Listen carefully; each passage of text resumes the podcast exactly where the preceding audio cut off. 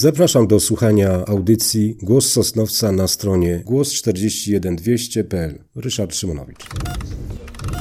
Bez emocji sobie powiedzmy. Kocham cię, Sosnowcze.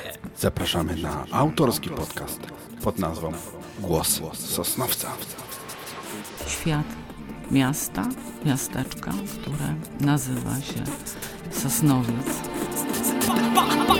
Pakiet dobrych minut. Tymczasem owo poranne, wykrzyczane przez okno Kocham cię, Sosnowcze było absolutnie szczere. No, czas się kurczy tutaj. Witamy w kolejnej audycji z cyklu Głos Sosnowca. Konserwator zabytków, dzięki któremu Sosnowiecki Pałac Ditla powstał z popiołów, artysta, którego znaczną część serca zajmuje praca, pasjonat historii, który swoją wiedzą w najwłaściwszy sposób dzieli się ze zwiedzającymi. Pan Ryszard Szymonowicz jest naszym gościem dzisiaj. Dzień dobry, panie Ryszardzie. Dzień dobry. Panie Ryszardzie, od ilu lat piastuje pan stanowisko opiekuna i restauratora najpiękniejszej sosnowieckiej budowli? Jest 18 lat już, jak y, prace konserwatorskie pałacu trwają. Pamięta pan czasy przed y, nabyciem przez państwa kulisiów popularizującej wtedy w ruinę tej budowli? Tak, jedna sprawa to było, naj...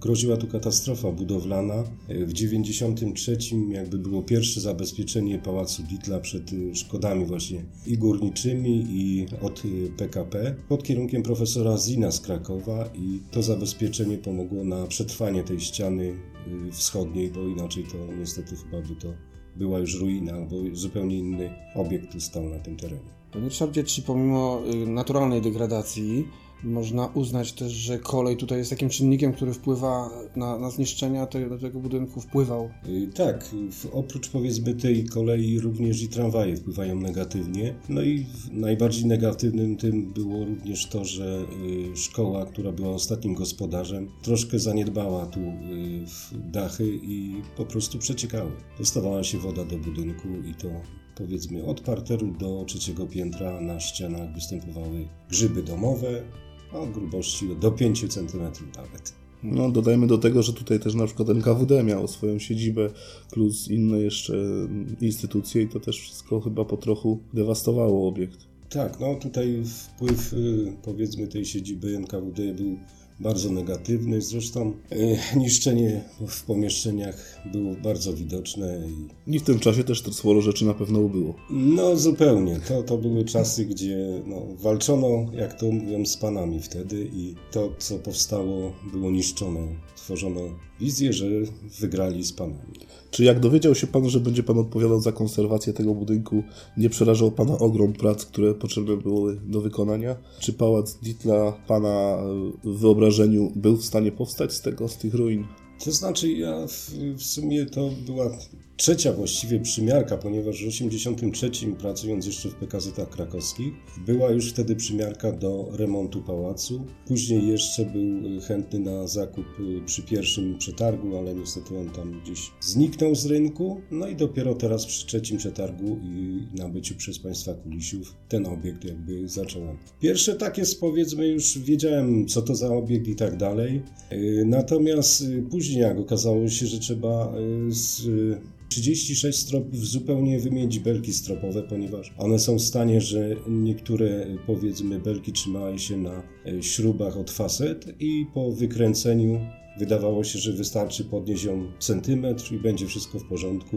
Y, Była taka sytuacja, że nam jeden strop po prostu runął, ale zdążyliśmy wszyscy zejść pod rusztowanie. Może pan słuchaczom opowiedzieć o jakichś ciekawostkach, jakie pan tutaj zastał? To znaczy, z ciekawostek to jest powiedzmy ten tunel łączący tutaj jakby zespół pałacowy, właściwie nie tylko zespół pałacowy, bo tunel tutaj przechodził do y, budynku administracyjnego, ciągnął się również do budynku bramnego i aż do góry do szkoły realnej. Państwo kulisiowi musieli Pana obdarzyć nie- niezłym zaufaniem, żeby Pan doprowadził do takiego stanu, w jakim jest dzisiaj.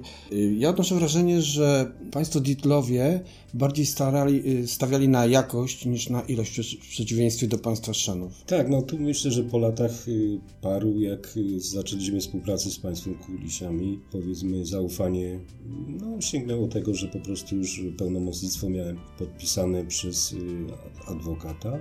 Natomiast tutaj były takie odwiedziny, powiedzmy, z rodziny Ditlów y, przez lata, Klary, najstarszej wnuczki, y, prawnuczki, y, Ditla i również później synów. Jeden akurat był w ubiegłym roku. Alfred, który tutaj, ta willa budynku bramnego jest nazwana willą Alfreda. I ta wnuczka opowiadała właśnie o tych latach, co pamiętała tu jeszcze w pałacu, jak tu było, jakie bale organizowano. Także była to historia taka przekazywana, można powiedzieć, na gorąco. Stąd też y, ukazują się dość często takie publikacje na temat e, Ditla. Tylko jakby tutaj trochę mam e, pretensje do tych osób, które to piszą, ponieważ wystarczy podejść, zapytać o historię, nie pisać na przykład, że e, sal reprezentacyjnych jest e, 14, jest 10 na pierwszym piętrze, ale to są najmniejsze, jakby tu powiedzmy takie opisanie z głowy. Również fantastyczne są opowieści o salach i stylach, jakie tu są, się znajdują oczywiście. Chciałem spytać jeszcze o państwa Ditlów, bo wiem, że oprócz tego, że byli przemysłowcami, że pan Henryk Dictel był przemysłowcem, to jeszcze był fundatorem wielu ciekawych przedsięwzięć tutaj w okolicy najbliższej. Tak, tu również dofinansowane były do cerkwi, do ogrodzeń cmentarza, kościół w Dąbrowie, kościół tutaj y, w Sosnowcu. Y, Była taka sytuacja również, że tam właśnie y, poznał Tetmajera, gdzie pewnie może i pracę jego dofinansowywał i również tutaj Tetmajer zrobił na drugim piętrze polichromię, właśnie tetmajerowskie. No, będziemy się tym niedługo lubić i będzie to do zwiedzania Z pałacem tutaj sąsiadował przepiękny ogród, także tak, te budowle przy 3 maja to, to też są, to też zasługa pana Ditla, prawda? Tak, Gitlowie tutaj na rynku y, również i y, ogrodniczym i z kwiatami w większości zajmowali pierwsze miejsca na wystawach i kaktusów i kwiatów w Warszawie, które były organizowane w tych czasach. Y, Także to byli wszechstronni ludzie, zajmowali się właściwie różnymi powiedzmy gałęziami życia takiego współczesnego. Panie Ryszardzie, Sosnowiec to do, dopiero 115-letnie miasto. Nie jesteśmy Krakowem, nie jesteśmy Wrocławiem. Mamy kilka perełek swoich, jaką jest m.in. Pałac Ditlowski. Czy nie uważa pan, że gdyby nie państwo Ditlowie i państwo Szonowie w dużym stopniu, w dużym stopniu przyczynili się, przyczynili się do rozwoju miasta, to moglibyśmy nadal być wsią? No pewnie chyba wsią może już nie, bo te lata powiedzmy już tu jest y, ponad 100, także, ale kto wie, być może. E, Była taka sytuacja również, że w, y, była taka wojna y, cłowa między Rosją a Prusami. Wtedy właśnie w Rosjanie, zresztą Sosnowice, bo y, taka nazwa do 1902 roku obowiązuje. E, Było pod zaborem rosyjskim i Rosjanie, żeby zatrzymać y, powiedzmy te materiały, które są sprowadzane z Niemiec, y, prowadzili cło w złocie w wysokości 50%. Wszystkie materiały podrożały i w tym momencie, żeby Niemcy to ominąć, na teren już powiedzmy zaboru rosyjskiego zaczynają wszystkie filie i właściwie Sosnowiec wtedy y, no taką powiedzmy renesans gospodarczy odczuwa, y, łącznie właśnie i z Ditlami, gdzie, z Szenami, gdzie te y, zakłady wełny czesankowej y, produkują. Również y, praktycznie z każdej gałęzi gospodarczej te filie były tutaj przenoszone. Raz, że była y, bardzo blisko rzeka, no i przede wszystkim y, wcześniej powstały jeszcze kopalnie, gdzie te zaplecze takie podstawowe już y, były bardzo dobre. Wracając do pałacu Ditla, chciałem spytać, y, czy możemy ocenić w jakim stopniu już został zrekonstruowany? Ile tych prac jeszcze pozostało? Pierwsze to najbardziej reprezent- reprezentacyjne y, piętro, drugie, trzecie jest już po konserwacji w 100%. Został nam parter, na parterze oczywiście ta najgłówniejsza klatka schodowa, a właściwie ścienne stiuki, ponieważ już plafon y, przedstawiający cztery pory roku y, malowany bezpośrednio na płótnie przyklejony do sztablatury jest już po konserwacji. Fryz z bardzo ciekawymi, y, powiedzmy, wykorzystaniem oświetlenia w sztukaterii również jest po konserwacji. Zostały właśnie te ściany stiłkowe jeszcze do przeprowadzenia konserwacji i trzy pomieszczenia na parterze. Cały pa- pałac jest wykonany przepięknie, odrestaurowany. Jednakże mamy tutaj taką perełkę, która szczególnie wszystkim y, przypada do gustu, oczywiście chodzi tutaj o łazienkę. Proszę mi powiedzieć, te wszystkie zdobienia, te wszystkie dekoracje, szczególnie w tej łaźni tam, to wszystko spod Pana ręki wyszło? Tak, tutaj przez ten okres y, powiedzmy konserwacji obiektu y, były powiedzmy y, zwiększone ekipy, nawet i do 40 y, osób, ale to były lata, gdzie były wymieniane właściwie te belki stropowe, no wtedy takie podstawowe rzeczy były robione. Natomiast samą konserwacją, samą przygotowanie y, form zajmuję się ja, również tutaj moja małżonka y, złoceniami w pałacu, no i tak, y, tak wspólnie powiedzmy jeszcze z dwoma pracownikami. Jest Pan też rzeźbiarzem, Panie Ryszardzie? No bo tam te aniołki, nie aniołki, to wszystko jest przepięknie zaraz zrekonstruowane. Tak, to, to trzeba mieć właśnie taką smykałkę. Zresztą mogę się trochę pochwalić, ponieważ rodzina się śmieje, że jestem obciążony dziedzicznie, ponieważ y, Jerzy Szymonowicz y, y, za czasów Sobieskiego no, robił Wilanów. Popełnił mały mezalians, to znaczy y, ożenił się z kuzynką Sobieskiego. I właściwie od tej pory nie ma w opisach historycznych, że jest Jerzy Szymonowicz, tylko Jerzy Sienigniawski. No to teraz się wydało, dlaczego tu jest tak pięknie, Panie Ryszardzie. Pamięta Pan może, jakie produkcje były kręcone w Ła- w Łaźni, czy w ogóle na terenie pałacu? Y, To znaczy, pierwsze y, filmy były kręcone tutaj między ustami a brzegiem Pucharu. Y, Magnat, Biała Wizytówka, Wilczyca. Tu były powiedzmy przez ten okres 18 lat kręcone jeszcze filmy.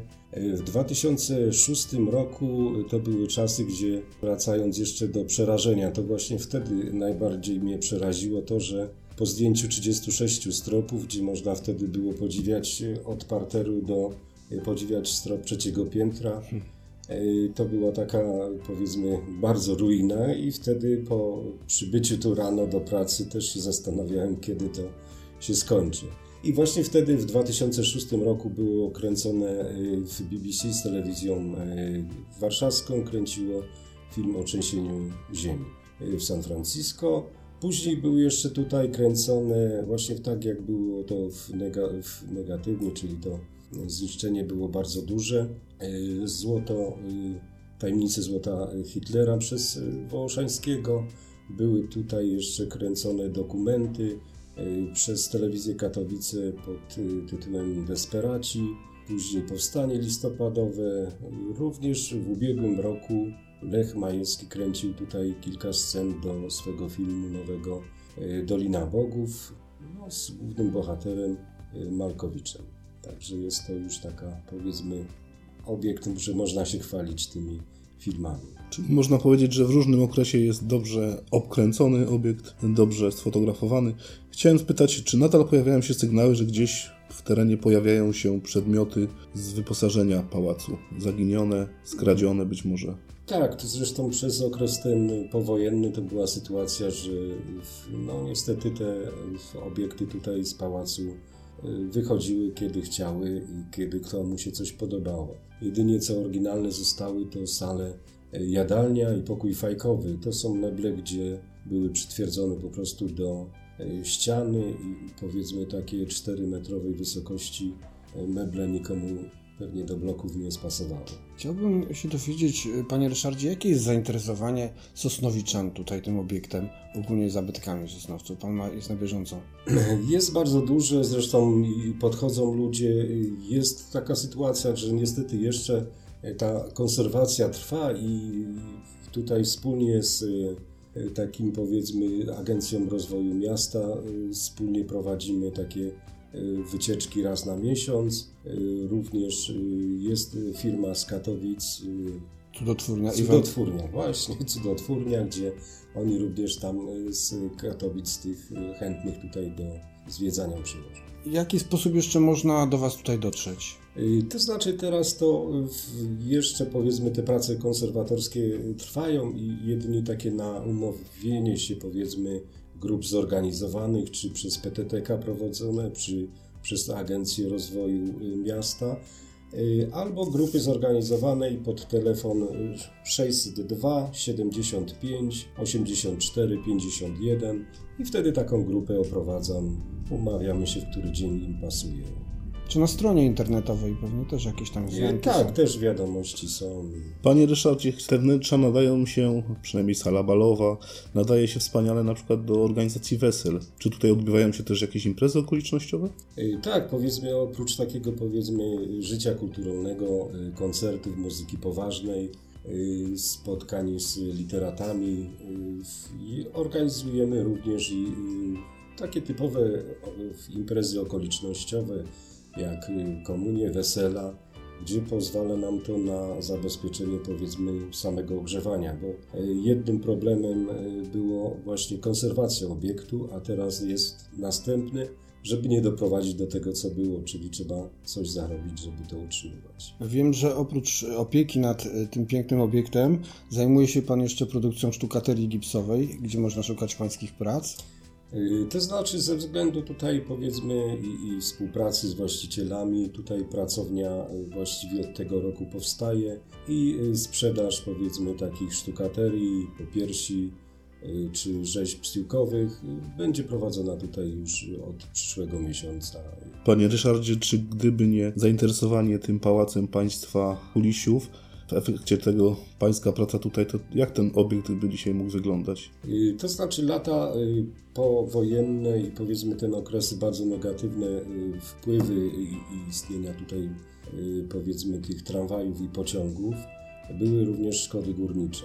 Była sytuacja, gdzie tam na powiedzmy te dziurawy powiedzmy dachy powodowały to, że jak pamiętam tutaj pierwsze takie prace na salę balową po tych y, dużych lustrach po prostu spływała woda na środek parkietu. Mamy rok y, 1993 pod y, kierunkiem profesora Zina.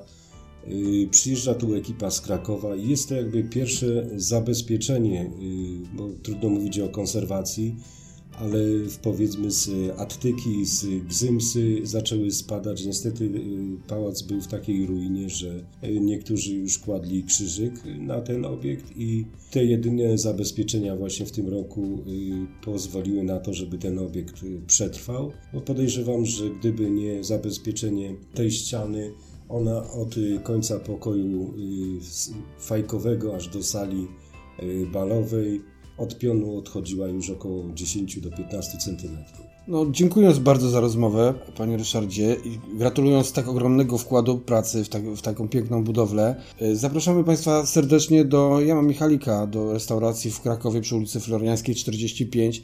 Tam właśnie urzędują Państwo kulisiowie, bardzo sympatyczni ludzie. I życzymy samych sukcesów, no i dużo klientów i dużo zwiedzających w tym pięknym obiekcie. Dziękujemy. Dziękuję.